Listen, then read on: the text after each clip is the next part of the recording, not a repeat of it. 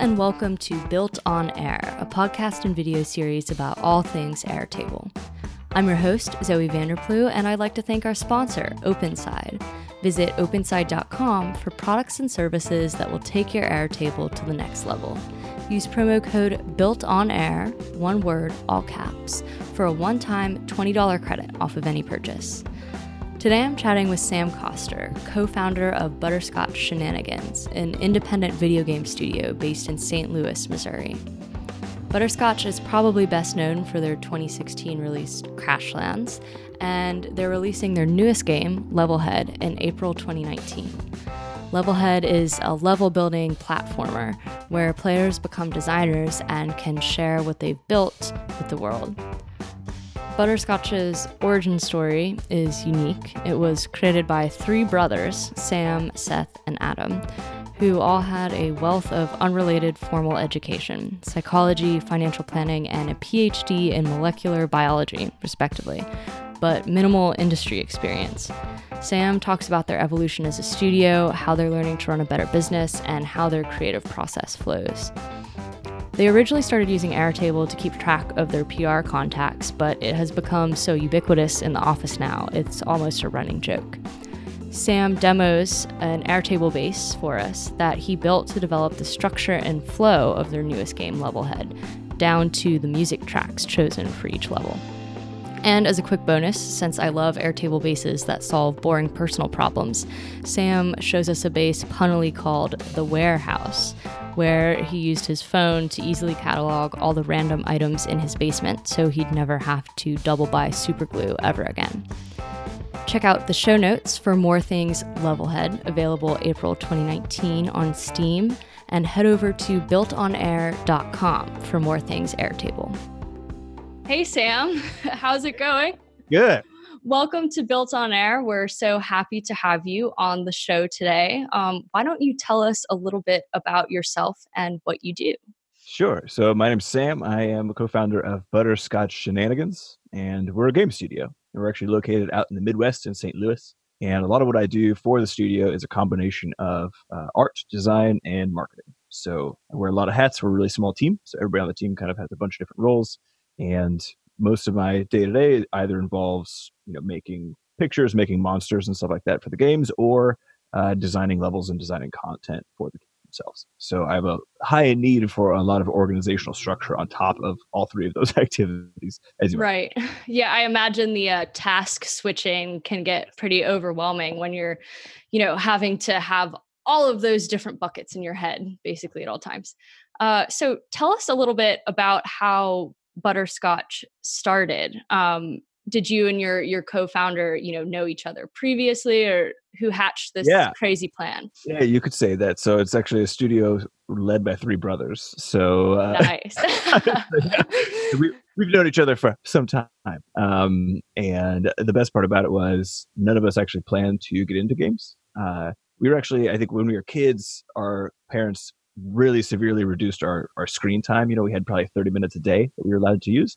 And uh, we had an egg timer. So you'd set an egg timer and then start playing StarCraft or something like that. And uh, I mean, a lot of blood was spilled because someone would come up and like tweak it, you know, downward a little bit. it was just a, it was a horrible backfiring situation, I think, for our parents because now this is what we do for a living. But all three of the, the co-founding brothers, um, we got into this all very sideways. So I have a degree in psychology. Um, one of the brothers, Adam, who does all of our web and tech uh, tooling and stuff like that. He is actually a PhD in molecular biology. Oh. And uh, the other brother was in the middle of an MBA and law school thing and then dropped out to come make video games. So, and he's like a certified financial analyst as well. So, we have this really weird orientation toward games where it's just a very interesting thing for us to do, but not something that, that all of us plan to do. And so, right. as a result, like we're very keen on using uh, like on focusing on our process, I think, because there's a little lack of confidence maybe on some of the the fact that we don't have any training regarding any of the things that we actually do for sort of the core of the business. Right. So you're like, here's my street cred. Look at this really nice business plan we've drawn up. Exactly. Even exactly. though we've we're we're all like previously academics. Yeah, um, exactly. Right. I love that. That's such an interesting perspective too. I think because it. um I mean, you always hear about how you know whenever some kids like i want to be a video game designer everyone's like good luck that's a funny joke yeah. Um, so that's really cool that you guys have you know kind of grounded things in reality and and made things work yeah, I mean, it started kind of similar to that though, which is like, uh, so my brother Seth and I did what's called a game jam, which is a 48 hour game making event uh, about eight years ago, and we did it together. And so I just happened to do the art for it. He happened to do programming for it, and we built this just hideous uh, but hilarious game in just two days. Right? Uh, we demoed it to a crowd, and it was the first time we worked together, and demoed it to a crowd here in St. Louis and everyone was just sort of laughing their butts off and had like such a good time watching it and we just had this moment where we were like oh maybe like maybe this is what we should be doing you know um no idea. Again like completely ignorant of how intense and how absurdly difficult this industry is but right. i think that combination of you know ignorance and arrogance is super handy for getting started right yeah you need to strike the the right balance of yeah. the the two. Um okay so that was eight years ago. You guys made this silly you know game for game jam and people loved it. You guys loved it. So then how did how did you get the third brother on board? How did uh, butterscotch become what it what it is now? Yeah so we actually uh, my brother seth and i then the one who did the game jam together. Um, we ended up after that jam we got hired in the parking lot by like one of the other game studios in town. Nice. We like we want these two randos coming. in. Um, so they sort of gave us our, our first shot and we worked there for about six or seven months and then sort of had i think you know gotten to the point where again, we were building up our skills enough and thought we knew what we were doing enough that we were like, we're going to go break out, do this on our own. And so for the next week, so we quit and we just had some money in the bank and completely bootstrapped the thing. And then we published two games in six months. Uh, the first one failed super hard, and the second one did well enough that I could sort of stay mildly alive on it. Uh, and Seth's wife started supporting him at that point directly. Uh, and we sort of doubled down and said, okay, let's make something bigger, you know, taken three months to make something, it's always going to be a small project, not going to make mm-hmm. a big mm-hmm. splash. So let's do something bigger. And that big game became Crashlands. And about halfway through development on that one, uh, our our third the the oldest brother actually Adam, who's doing the PhD at the time, uh, he did his dissertation defense. We flew down to Texas and gave him his business cards as his graduation gift, uh, and sort of stole him away from academia. And then that was sort of the forming of all three of us finally together. And uh, Crashlands launched in 2016 and did very very well. And so we we won a few like Game of the Year awards and stuff like that on mobile with the game. And just like that, that sort of flagship product ended up becoming the foundation for how the studio operates. And since then, we've been building other games and, and mainly sort of trying to figure out how to run a business in a you know in a legitimate capacity. I think. Right. Yeah. Um, which is I can imagine it's it's hard enough when you're also not brothers who you know yes for the ones who would mess with each other's egg timers years uh-huh. ago. Yeah. Uh, um, oh my gosh, I love that story. That's so great. Anyway, um, I'm an only child, so just like the ah. idea of having a sibling to collaborate with just seems awesome. Let alone two of them. Um, yeah and uh, from what i've seen of other siblings also having siblings where you can actually form a team and work together instead of just annoying each other um, is is a really special thing to have i think yeah i think when it works it's it's absolutely wonderful and when it doesn't work it's you know it's family stuff so right you're like we have to get over this we have no choice uh-huh, exactly. uh, so so tell us you do have a new release coming out mm-hmm. soon mm-hmm. do you want to talk a little bit about that i would love to yeah so our newest game is called levelhead and it's a platformer maker. So essentially, what that means is it's a it's a platformer where you can actually build levels and then share them with your friends, and also share them just worldwide.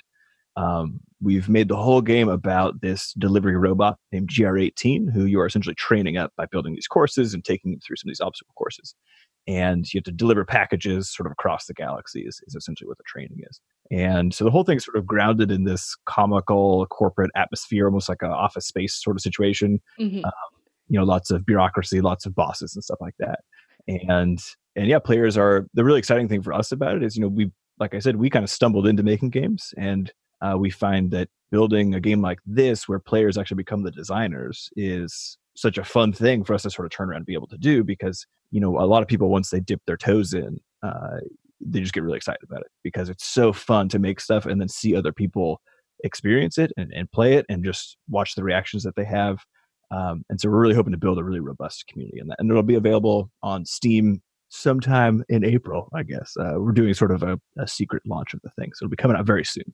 Cool. So we will keep an eye on uh, eye out on Steam for that um, secret launch date. Um, and and also I you know um, of course to tie Airtable into uh-huh. everything. Uh-huh. Um, you know, we were talking about how you know using airtable was actually sort of a key component in building and kind of mapping out this game so i guess um, tell us a little bit about how you found airtable and how you started using it and and then also um, in a little bit you'll show us a, a demo of your level head base yeah so um, we found airtable i think about a year a year and a half ago or so and uh, it was when we are just every so often we'll do sort of like a tool sweep where we we'll take a step back and just sort of uh, essentially try to get a better pulse on what the up and coming products seem to be and what, which ones seem to be give, being used by a bunch of our uh, dev friends and stuff like that. Mm-hmm. Uh, and I think we actually found it just sort of through one of these lists of, oh, here's all the stuff that I use, so that someone else had posted.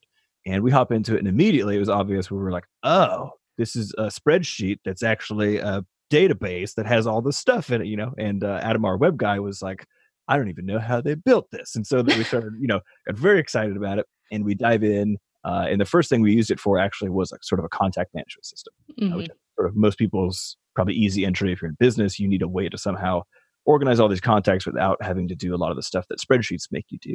And we have a, a thing called Dossi, which I have. I do have a, a Dossi universe uh, sort of template thing available for people, and that one was a very it was very helpful because essentially allowed us to put our you know five years at the time, five or six years of business contacts into one place. And then we had a few of these other metrics that were tying back and forth between different parts of the database where we could track articles that were written by certain journalists. So we knew who, you know, with the future launch to reach out to because they'd already covered us, that sort of thing. Um, we were running our own PR at the time. So since then, we've used it for all sorts of stuff inside the studio. And the, the major point uh, for Airtable, Airtable for us is when it comes to design, especially when it comes to the actual content design. So, what I mean by that is uh, in Levelhead, for example, yes, we have to choose how the player moves to the world, how they jump, how all these different enemies work. That's sort of like high level design. When it comes to the level design of the game, you have to figure out how to arrange a, a basically a learning order of all the different concepts that the game has, how to uh, deploy those in a way that, that the pacing feels really good and provides a variety of experience for players. Uh, and then also, you know, really figure out a way to effectively thoughtfully choose between certain aspects of the game being included or not. So, for example, Levelhead has a bunch of different music tracks, and I could just sort of willy nilly assign them to stuff, but it's highly likely that I'll accidentally, you know, put too many in one spot that are the same or, or what's something like that. And so, having some, uh, you know, essentially a mental map, uh, in this case, built in Airtable, helped to get my sort of feet under me and then also make it so that when I came back, given that I wear so many hats, you know, I might be doing something. I might be building a trailer for a couple days, or uh, you know, doing some podcasts or something like that, and then come back and then be like, okay, I need to hop back into this rapidly, and building that mental model back up of you know, where's the campaign at? How many? Which level am I on? Like, how how was I going to think about this? Uh, you need some robust way to organize information. So, right, yeah, I used Airtable for mainly for the campaign structure in Levelhead. Right, especially since it's you can use the filtering right to do that brain dump and be like oh hey here are all of the songs that i think might be good and then it's not like a spreadsheet where you're like oh i have to delete these ones that i'm not going to use you can always sort of go back and and pull from your little bank of possibilities i exactly. guess yeah. um, so you're go ahead and share your screen i think yeah, it's sure. a great time now to actually see what that looks like and then I think you'll maybe talk a little bit about the base and then also kind of show us how that translates into the the game in reality. Uh, again, it's a simple idea, but because of mainly it's again because of what you said about the uh, being able to bucket certain content and then just pull that repeatedly up. Um, you can see what's happening here. So these are all the levels on just sort of going down the list here, and they're they're laid out in basically what is the linear order. There is some branching in the campaign, but it's it's not as important as uh, as the linear sort of progression. So there's 65 levels in here currently, and uh, essentially what I needed to do was each of these levels is actually introducing a new piece of content, right? Cool. And so I have to make sure that I know. So this column is what am I teaching in this level, right? Uh, what am I reinforcing for the player? And basically, play plotting the plotting the levels out like this allowed me to both get the structure for even just knowing how to design it. Like designing without constraints is absolutely brutal. It's and terrible. Yeah, you need the the box so you can decide if you want to move out of it or not. exactly. So the first thing I did was I made these first uh, these first eight levels, and I said, okay, what's like the first thing the player needs to learn how to do? They need to know how to grab stuff, get the package, and then get to the end and like exactly what those mechanics look like. Okay, so you just kind of keep on building from that. So this was I was able to essentially just write out, you know, almost like pseudocode, and then I could pop back in and then actually build the levels based on this stuff. Mm-hmm. Um, and when it comes to uh, the rest of the of the base here, you can see that I also checked for pacing. So over here we have type. So essentially, if the level lends itself more toward like puzzling behaviors or platforming or uh, you know like more of a rush or combat, then I can essentially try to try to tie some of these high level themes to each level to make sure that as you go through you know 65 levels that there's a good mix of this different type of content. You'll see there's certain levels that were inserted in here. Uh, these ones that are empty are ones that I put in after putting all this uh, thematic information and realizing, oh, I had this, I have a gap here where I have three rush levels in a row. I need something that's more chilled out, for example. Right. Um, and then when you come over here, here's the music thing I was talking about. So we have a bunch of these really fun uh, music tracks that our our team called Fat Bard did for us. And the problem, like these are the names of all the different tracks, but again, like you want you want to introduce players to music in a in a way that makes sense and has some some rhyme to it, some rhyme and reason to it. And so this way, I didn't necessarily double up on too many songs too much because players die a lot in this game. It's a very challenging platformer, so you don't want them to hear just one song for you know 40 minutes straight because you accidentally put it in four levels uh, back to back to back. Right. So there's that, and then the the uh, trickier part comes down to uh, the unlocks. So the way Levelhead works, like I mentioned, that p- players get to edit and build their own levels, right? So the issue is that they, we have to unlock that content for them slowly right? So you can't you don't just get to hop into the editor with every single one of the like hundred something tools available to you. Right. So playing through the campaign actually unlocks that content. So essentially what I did here was um, I pa- paired this with the badges over here, and these badges are essentially those content unlocks. And then each of these is uh, an item from the game, right? So we have uh, GR18, the goal, uh, backdrop, environment elements, that sort of thing. And uh, then I could actually track, plan, and track these things, and then uh, also tie, you know, which levels are attached to them from this side over here. Cool. To see how many levels lead up to certain pieces. Now, the interesting thing, so I built this whole thing in Airtable, um, applied it in game, and then we played through it, and it was fantastic for sort of getting that like mental structure figured out. And then now that I've sort of done this large amount of this sort of foundational work, uh, we built additional tooling inside of the game actually to make it easier to to essentially have this concept, which was you know built out almost in a prototype way in Airtable, mm-hmm. baked into the game. So there's design tools that I can use in the game to easily do this sort of thing. So I can Very show you nice. actually translates then uh, into the game.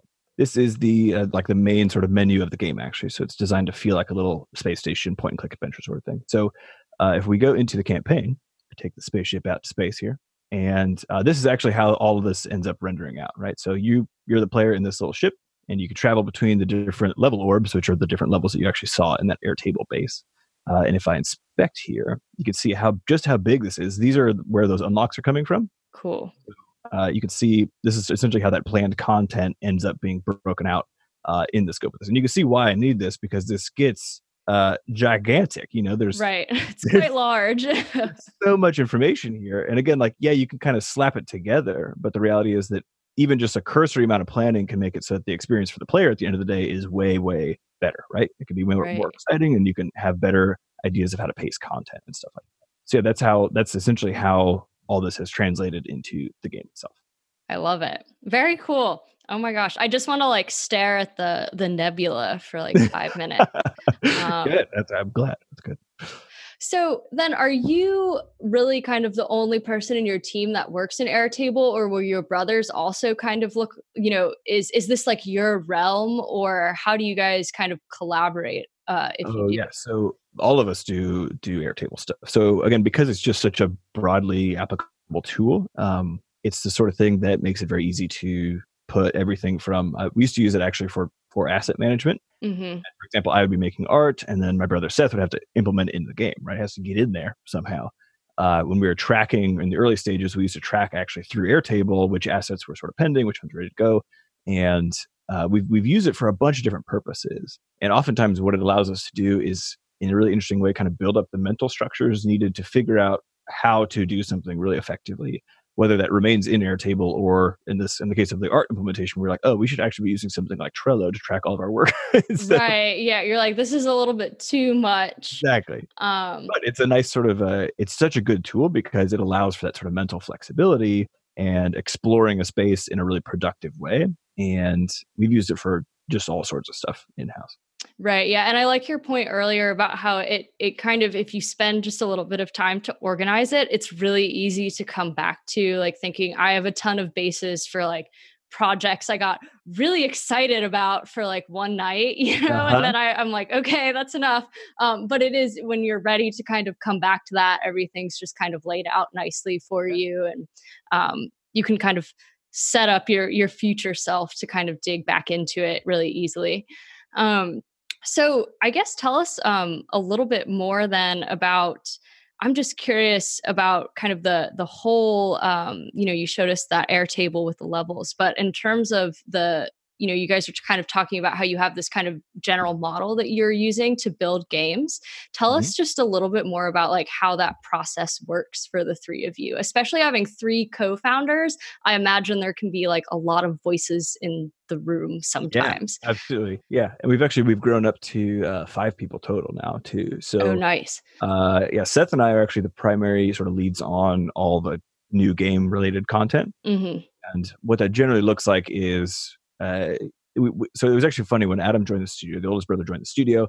Um, we we were worried because Seth and I somehow always come at everything from opposite ends, and so we were like, "Oh my god, this is going to be bad because now there's going to be two people on one side, right?"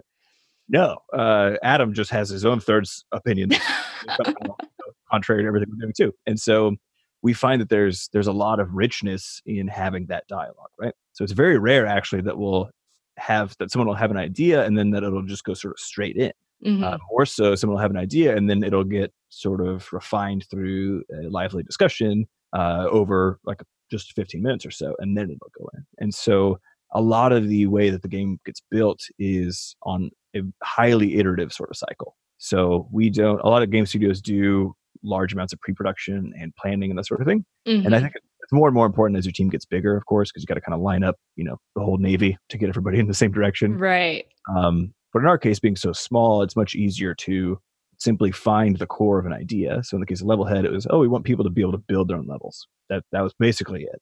And then just start building from there and then iterating. And we try to do uh, a lot of what we call, you know, listening to the game. So you just build a lot for a few days or so and then sit down and play it.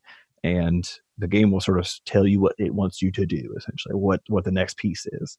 Right. And so the the richness then comes from arguing with one another, uh, and then taking those steps back every so often to say, okay, you know, the game can only talk in the language that it currently has. So, what other entirely new things do we need to sort of put in here that could add another whole sort of right?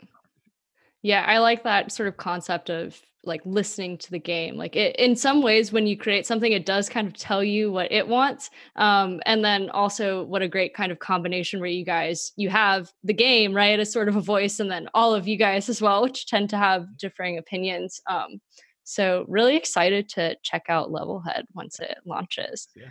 um, and then we do have just, you know, more fun Airtable things. Oh, um, oh, yeah. We do have a sort of, I guess, sillier use case mm-hmm. for Airtable, um, more about not, you know, butterscotch oriented things, it's but personal thing. Yes, human, human organization. Um, so tell us a little bit about your, your warehouse. Space. Well, yeah. So the story is the problem I had was I went to, uh, I think Home Depot and I bought some super glue and, and then I came downstairs to go into my uh, basement to go garage to go glue this thing that had broken. And I look over on the shelf, and there's some super glue that I hadn't noticed when I had checked, right? And I thought there has got to be a better way. And then, of course, we had just started using Airtable a ton in the studio. And the joke around the studio is we always whisper the name Airtable when someone that's sort of a tool you should use. So someone just goes Airtable, and you're like, oh, okay, right, you know, that's the thing for me. And so uh, yeah, I was just sort of complaining about this, and I thought, you know, in my head, Airtable, and uh, went along my basement and marked out. Basically, I had like a sort of a shelving unit down there, and so I marked it out almost like you would in a warehouse. So there's three different rows, and then there's uh, you know A through I think F or something like that. We'll see in the warehouse. Uh, and then essentially what I did was I cataloged everything that was in each one of those cubic feet of positions, took pictures of it, and made a little uh, intro thing so you can actually do it on your phone too. And that's nice. how I So I'll share that right now. You can see what this looks like. So it's this is again simple idea, but because of how easy it is to use Airtable, it's really easy. So locations, so these are those sort of locked um, or those locked down uh, possible locations. So the X's are these two big bins I have, the Y's are these other big bins, uh, and then you can see just all this stuff. And I, I just I was tired of not knowing what stuff I had in my own. Right. Um, and these are they're all useful things, but they're things that you use like once or twice a year sometimes, right? Where it's like, oh, I don't need to. I'm not constantly hanging things up, you know. And so you can forget about those different pieces. And so I just went through and did all this, and then even applied it to the upstairs uh, because I have a bunch of electronics equipment and stuff like that. Um, and so I, you know, Pokemon. I need to know where my Pokemon game is. yes. Never need to find If it you need it, you really need it. super important. And so, and each one has a picture on it too. So if I don't know what the heck it is, then I can just sort of load it up. Oh, there's this Nintendo DS I have. Excellent. And, and check out everything from there. So this is the sort of thing where it just made it a lot easier to, you know, know if I had stuff in my house. And then before I go usually to the hardware store, I can do sort of a sanity check and just search my base. just say, Right. "I Yeah. have this thing. No, I've I've done that before where I'm like, I know we have, you know, like these hooks or this glue or Uh-huh. like sandpaper. It's somewhere. And then I'll just uh I'm like, I have no idea where it is. I'll just buy more. Um and and then like of course, just because this is how things work, Uh-huh. like the next day I'll be getting something else for the project and then I'll find the thing I just Yep. bought. It's like Zoe, like get it together. Um, so how do you how do you use are you just accessing the Airtable app on your phone then to kind of tour your your warehouse? yeah. So I just, I built a, just that, uh, I made that, that, uh, form view thing. Mhm. essentially it's just for adding it in but yeah you can you can look at the table uh then through your phone but mainly it's for recording and i did all my cell phone right so had the app there and then made that little form and then uh you know enlisted the help of my wife and i was like we have to go we have to go document the warehouse and she was like why are you like this and i was like amazing um and so yeah we just kind of went down there and took care of everything That's awesome. Yeah, I definitely need to um do something like that for myself. um yeah, no, I love learning about people's personal projects for Airtable Mhm. because almost every single one I'm like I should be using it for this. I Yeah. should be using it for that. And I do use it for um some personal things, but it's just there's so many other things that that you can track. Um yeah, and I you know, especially with the whole like, you know, Marie Kondo like Uh-huh. tidying up KonMari thing. It's like, you know, the whole idea keep only what sparks joy and uh-huh you'll, you'll know where everything is in its place. Um but also like I feel like Marie Kondo like doesn't deal with like power tools or things very often like random, you know, yeah yeah and it's yeah so i'm just organizing things in airtable and i think it, it is really easy to kind of just take pictures directly on your phone too Yes. which is really nice um because like i hate having to like take it on my phone and then get it on the computer and then Oh, yeah. upload and it's so annoying Yeah, I mean, I think it's it's the the interesting thing about having a tool that does have so much flexibility to it is that. So I like to think about it like uh, there's ways of of communicating with even with yourself, right? So if you if you build skills in writing or in drawing, then it helps you just sort of figure out stuff, right? You can you can think through your problems, you can do that sort of thing, and so there's tools that we've that we've gotten in the studio that end up being interesting extensions of that. Where if you get good at the tool, it's just like programming, right? If you get good at whatever the programming language is, you start Mhm. ways to use it and seeing opportunities to use it and that sort of powers up your ability to think and to uh, organize information that sort of thing and so airtable is one of those rare tools i think where it's broad enough in its capability but also deep enough that yeah you can start applying sort of the airtable way you know onto your basement for example or right or- yeah which That's really- so true. And, you know, just kind of Airtable really, I think for people, you know, who aren't familiar with, you know, programming and, and databases and stuff, just Airtable's visual ability to link things and stuff, it really does kind of open up a different part of your brain where you can start thinking about like data and relations in, in ways that are actually incredibly intuitive mm-hmm. but but you can't really touch in the physical world right? Like i can't have this cup be in two places at once physically but maybe when i organize my belongings into locations and categories it would need to be in both things so yeah it is kind of a great yeah you make a great point about how it it really can like it's a way of life Airtable. yeah i mean you know it- yeah, it can it can really open up. I think uh, opportunities exactly because of that because it becomes a weird it's an interesting sort of visual databasing tool right mm-hmm. um, yeah yeah and i I even liked kind of in in your um, both of your bases, right? Just using kind of that like single select drop down or multi select. It's really easy, like you said, when you're looking through, you know, oh, these songs, for example, I have too many. You don't even really need to look at the names. You can just tell by the colors Absolutely. if there's a good mix or not. So it's a really like kind of great just visual indicator. Um, and yeah, I'm it's really exciting to kind of see how you guys are using it just in yeah. your development and then also for stupid human stuff which uh-huh. i also love um, and yeah i think it's it just it, it's airtable like you said exactly. um, i'm gonna have to start like maybe whispering, whispering that like at the end of every episode or something so so tell us um, i mean of course um, you have levelhead uh, release coming up but what is kind of next for butterscotch beyond that are you guys you know working i mean i guess obviously you're sort of in the trenches right now but kind of looking ahead um, what's going on in the butterscotch yeah. world so levelhead is going into it's called early access and so basically what that means is the game is not done yet it's in mm-hmm. really highly polished uh, almost what you call like a beta stage and the goal of that is to be able to develop the game alongside the community that comes to play it, right? Which we're really excited about. So we'll be doing Levelhead stuff probably for like six to 12 more months, honestly. Mm-hmm.